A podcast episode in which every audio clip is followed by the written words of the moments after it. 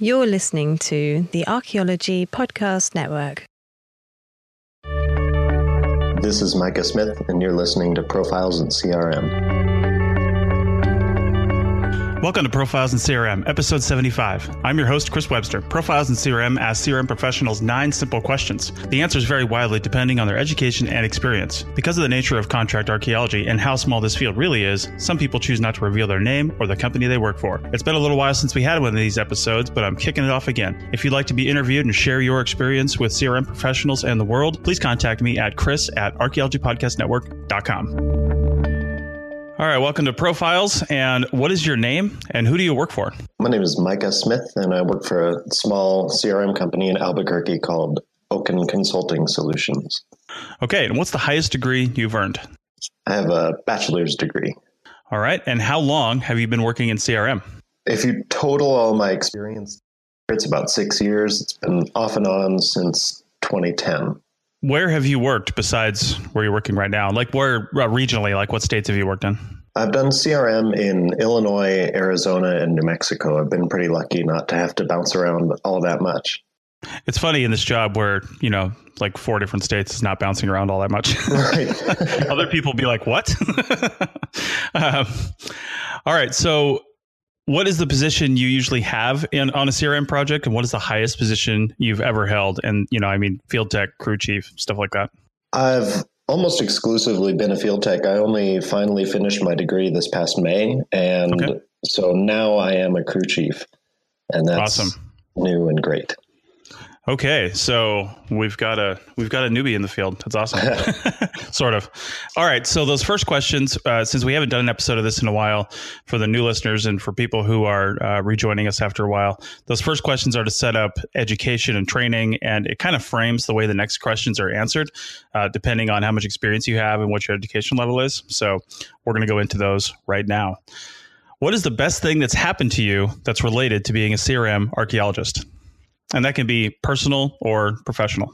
One of the things that I always really appreciate is that uh, I get to go to all these different parts of the state where I live. So I've been to areas of New Mexico that people have lived here their entire lives, haven't heard of, haven't been to, didn't know existed. And just getting to be there and appreciate not only the places, but the archaeology there, of course. And even when you're somewhere new, you get to just get a different appreciation of the place. So, I mean, obviously the work itself is amazing and I love it and I can't see doing anything else, but the getting out and see what's around you, I think is one of my favorite parts. Nice. Okay. And what is the biggest thing you would change that would make being a CRM professional better?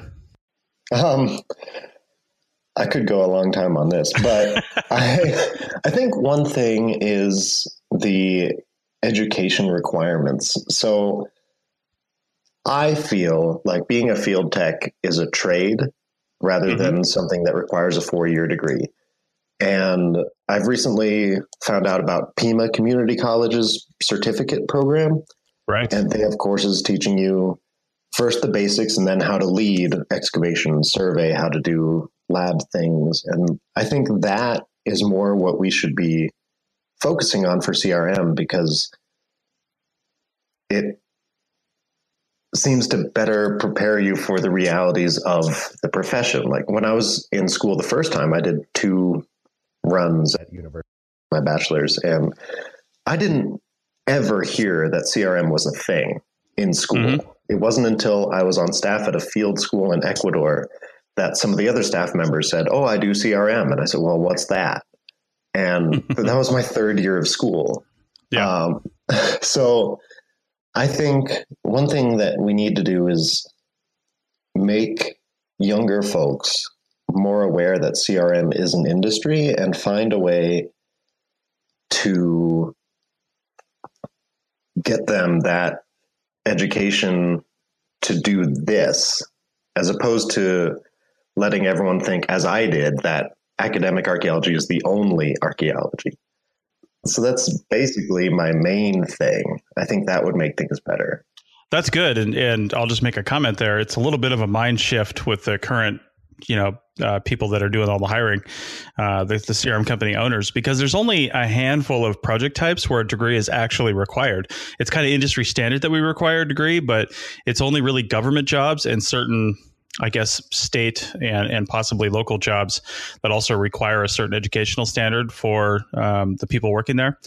But aside from that, it's it's kind of like they don't want to have two standards. So, um, and and and you're right. Currently, we only have very few programs like PIMA that actually offer really kind of a certificate and, and a more of a trade certificate like this. So, you know, maybe once more companies start recognizing that and uh, and and recognizing the validity of it, we can we'll, we'll get more programs like that. So, but we'll just have to see. Okay, so what is your career goal in CRM? It's the you know where do you see yourself in in ten years question. That's a terrible question for me.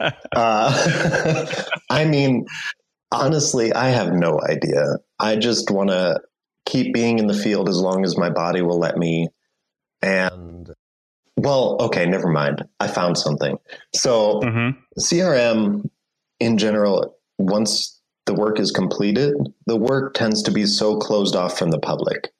Mm-hmm. And we do that leads to a lot of misunderstanding from the public who don't like what we do because it seems like we're being secretive. And I understand the need to not publicize where every site is because people will exploit that and all that. But we need to find a way as an industry to do better public outreach mm-hmm. to say not only what we're doing and what we're finding, but why it's important and why it should matter to them.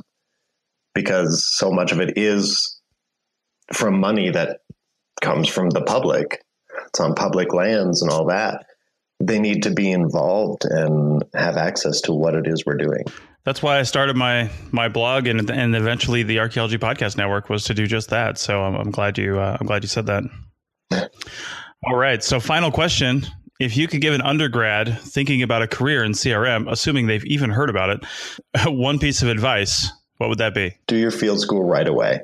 I did my field school after my first year of undergrad did a second field school, and then I was staff on other ones after that. And especially in a program that did not teach me about the CRM existing, that's how I got so much experience that allowed me to get six years of experience, actual work experience, before even having a degree. Mm-hmm. Because I had enough experience that several companies said, okay, you do know what you're doing. You don't have a degree. That's okay. Come on and work for us. So getting that experience and also if it turns out you don't want to be a field archaeologist, then you'll know early on and figure out something. You can focus on lab methods and still be involved in archaeology, but have a better idea of what it is that you want your career to be.